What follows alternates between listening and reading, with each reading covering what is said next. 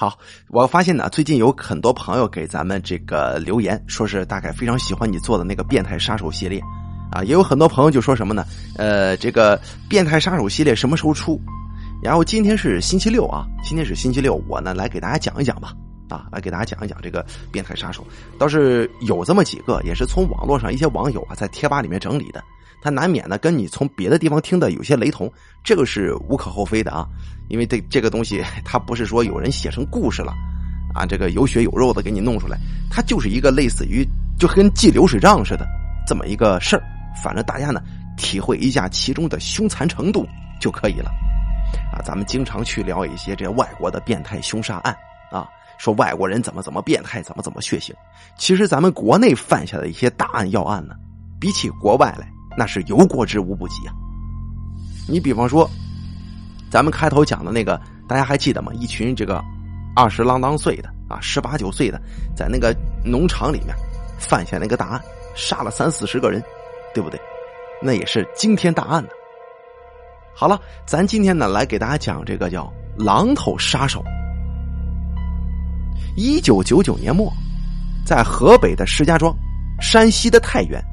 还有一个叫做鱼刺的地方，接连发生了二十多起入室敲头致人死亡，然后抢劫的案件。就是说敲头啊，打头。这案犯呢，身着工作制服，挎着工具包，就在小区里边来回的逛悠，敲开住户家门，检修暖气管道，然后趁着屋主呢转身签署这个意见单的时候啊。伺机作案。石家庄这个地方两天之内死了七个人呢，大家可以想象一下，两天死七个人，一个月的时间，三个地方同时发案。石家庄两天之内死了七个，啊，这个案子影响有多恶劣，这个我甭多说了，大家都能够体会。并且这个案件呢，引发这三个城市的市民陷入了极度的恐慌心理，都害怕什么呀？这一敲门进来个人，一锤子砸脑袋上，这不能不害怕吗？啊，这普通的老百姓他连门都不敢开了。在这三个地区接连发生的案件当中啊，这凶手呢都是选择在早上八点以后，以查看暖气管道是否损坏为名，进入住户家中。当屋主人低头哎，在这签字的时候，咣当一锤子就给你砸过去。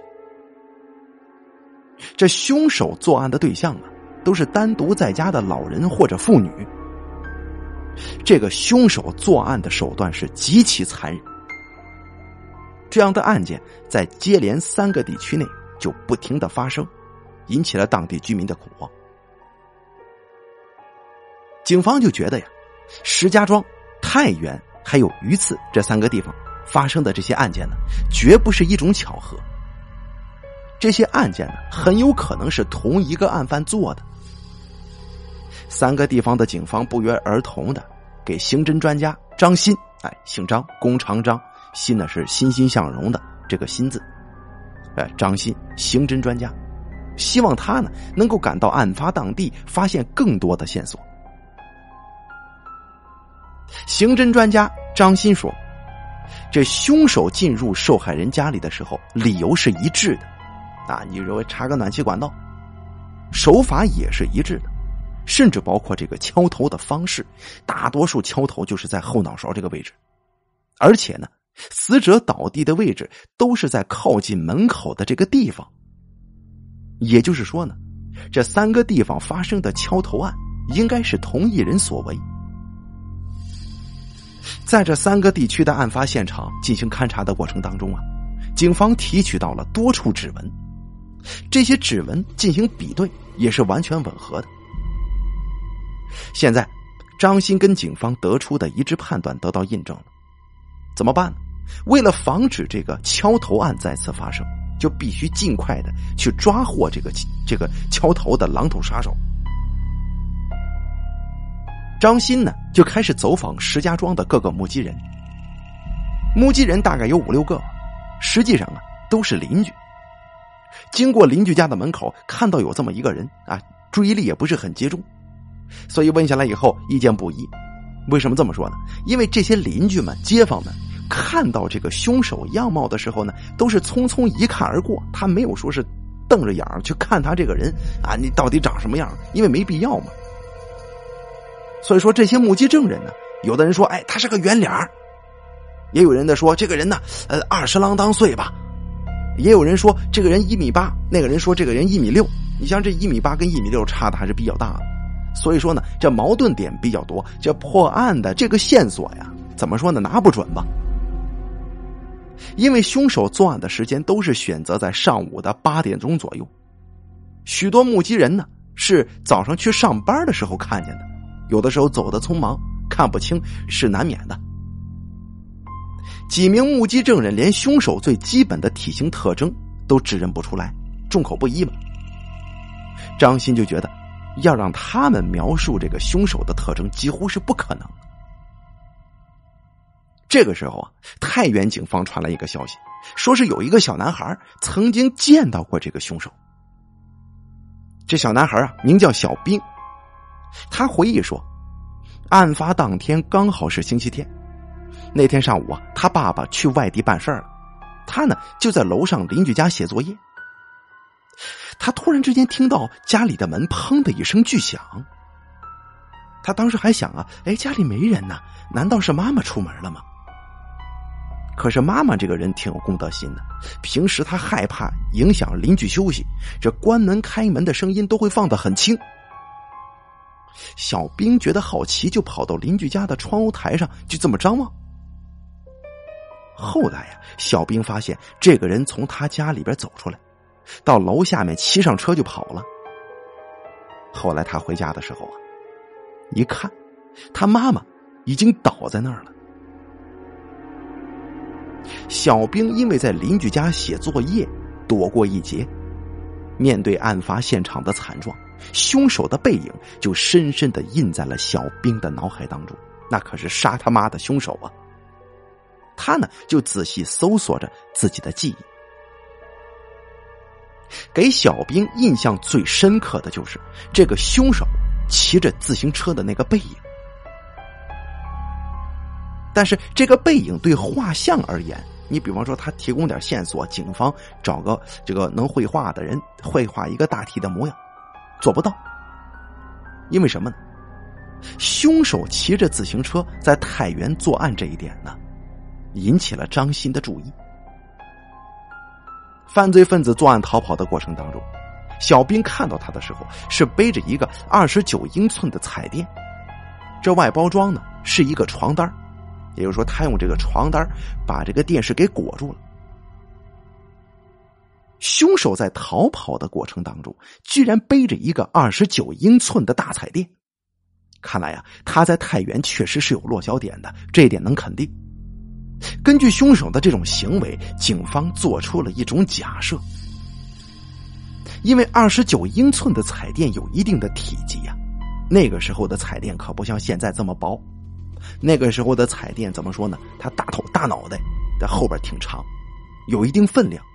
你身体素质不好啊，应该说你去拿它、背它有一定难度。从这个方面上来分析的话，凶手的力气挺大。应该从事是体力劳动的这么一个工作。警方觉得凶手有可能是从事体力劳动的人，但是张鑫呢，并不赞同警方的这种观点。也就说，这个刑侦的这个人啊，他不赞同警方的提出这么一个模糊的概念，因为啊，凶手背着电视机逃跑的这种行为很难让人理解。按理来说啊。你说凶手做完案子之后杀了人，他首先第一反应得跑啊，他不可能上他家去还得背个电视机再跑啊，是吧？非常容易暴露，这玩意儿又不是又不是轻。他作案的手段极其残暴，而他呢如此疯狂的作案，他的作案动机又是不明确的，这事儿就陷入僵局了。警方回顾前面这二十多起案子，有的呢弄到了金戒指。就说偷到金戒指了，一个金戒指呢，只有三四克、五六克，也就几百块钱。是什么样的人惨无人道？他为了这点钱杀人？大家也可以想象一下啊，这么多人死在他的手里，他得到多少利益了？其实没多少。警方倒是不管张鑫在说些什么，目的咱不管他是否是有神经病，咱也不管他是为了钱也好，还是为了恨也罢，赶紧把这个人抓住那是最好的。为什么呢？因为他这个作案看样子是连续性的，社会影响太大，也别管他什么作案动机了，先把这个人逮住再说。如此惨无人道啊！他会不会是一个心理变态？他的许多行为啊，都不能按照正常思维去理解。咱大家想想，是吧？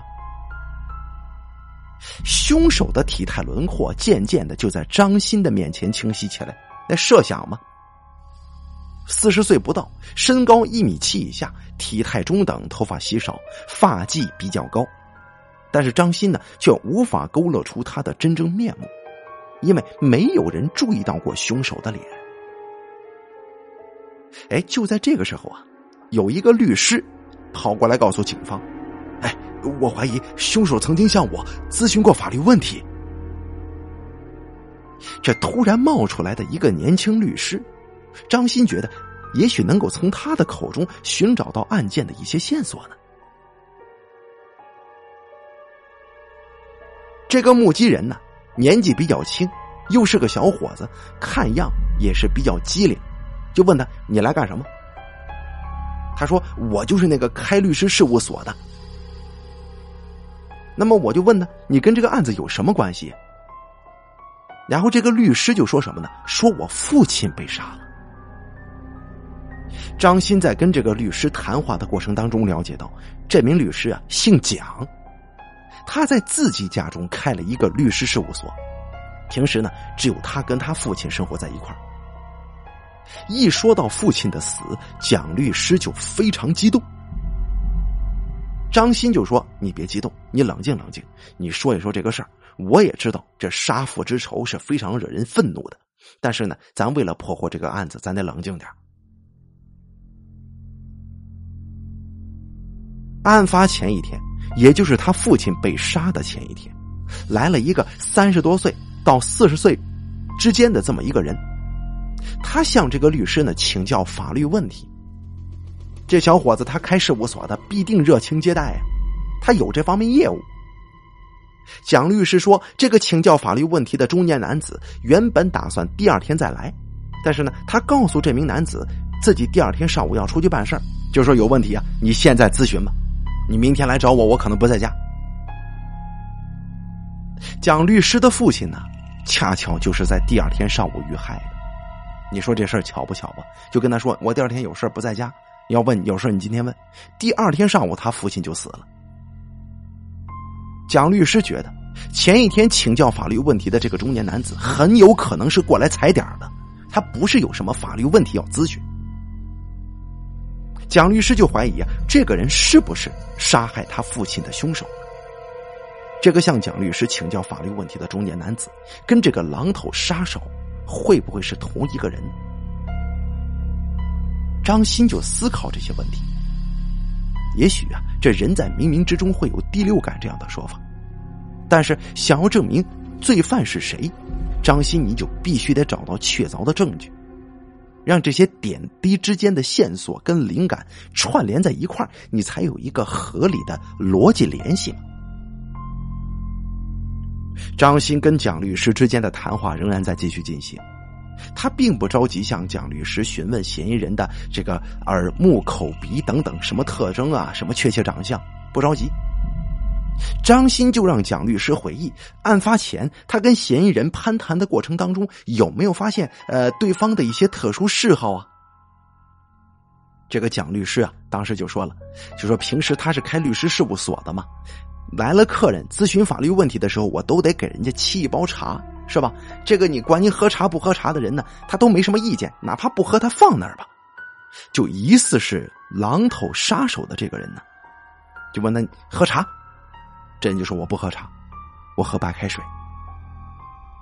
那么呢，我感觉呢，因为这搞痕迹物证的人会有一个很自然的反应，什么反应啊？就说我在你这儿喝杯茶，会不会在你茶杯上留下指纹什么的？然后我马上啊就想到这么一个事儿，我就说：“我说蒋律师啊，这个茶杯还在不在呀？”警方在律师的家中找到那个嫌疑人使用过的那只一次性杯子，哎，好歹还是摸了一把，喝了个白开水，并且在这个盛白开水的这个一次性杯子上提取到了指纹。通过确实分析，再次勘查，也正是什么呢？就是这个茶杯上的指纹正是嫌犯留下的。也就是说，这个来咨询的这个犯人，他呢，就是狼头杀手。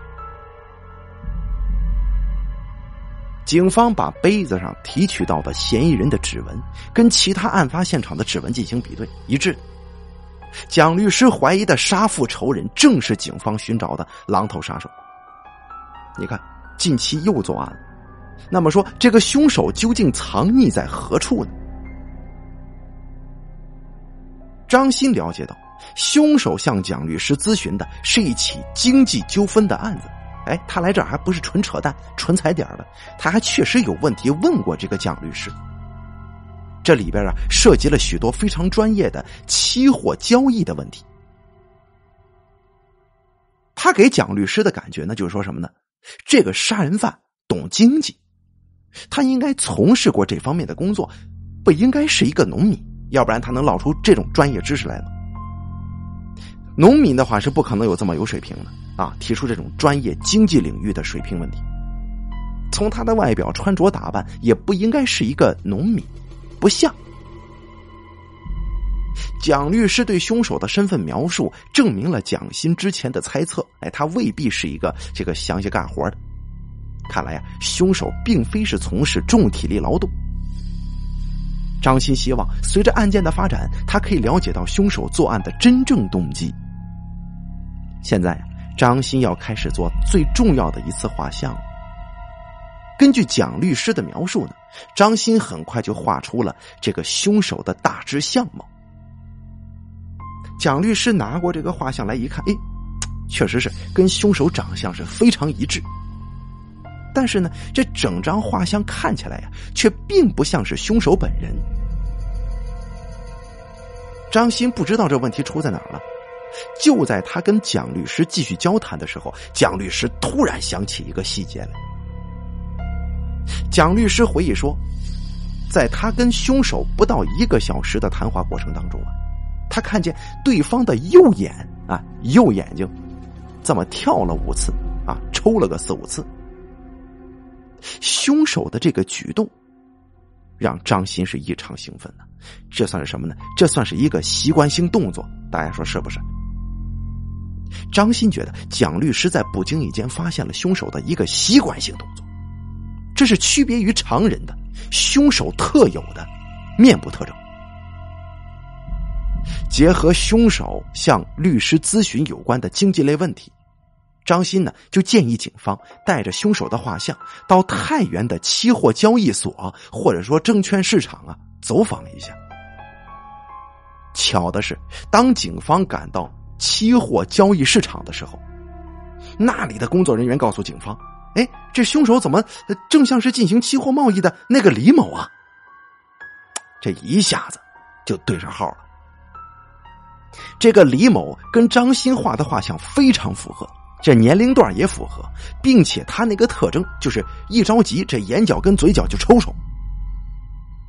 随后，警方把李某的指纹和凶手的指纹进行了比对，两者完全一致。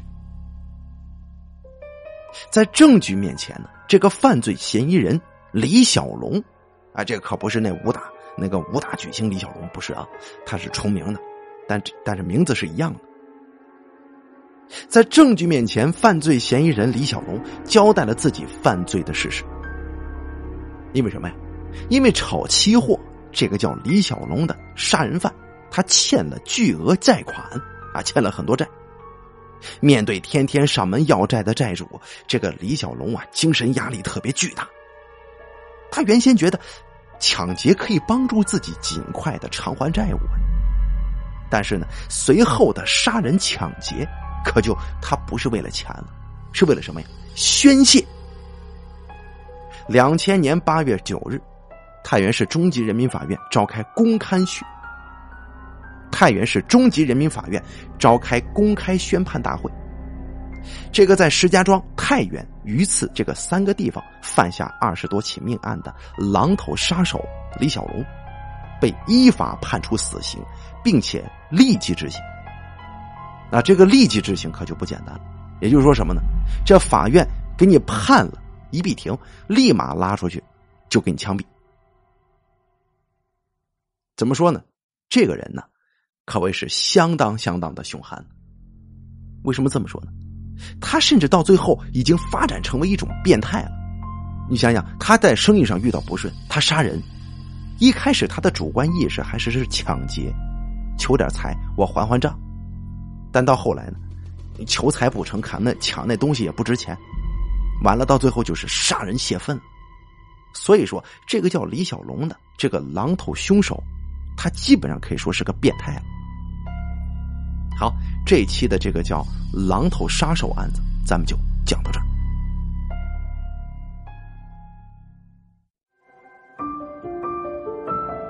本期故事演播完毕。想要了解大凯更多的精彩内容，敬请关注微信公众账号“大凯说”。感谢您的收听。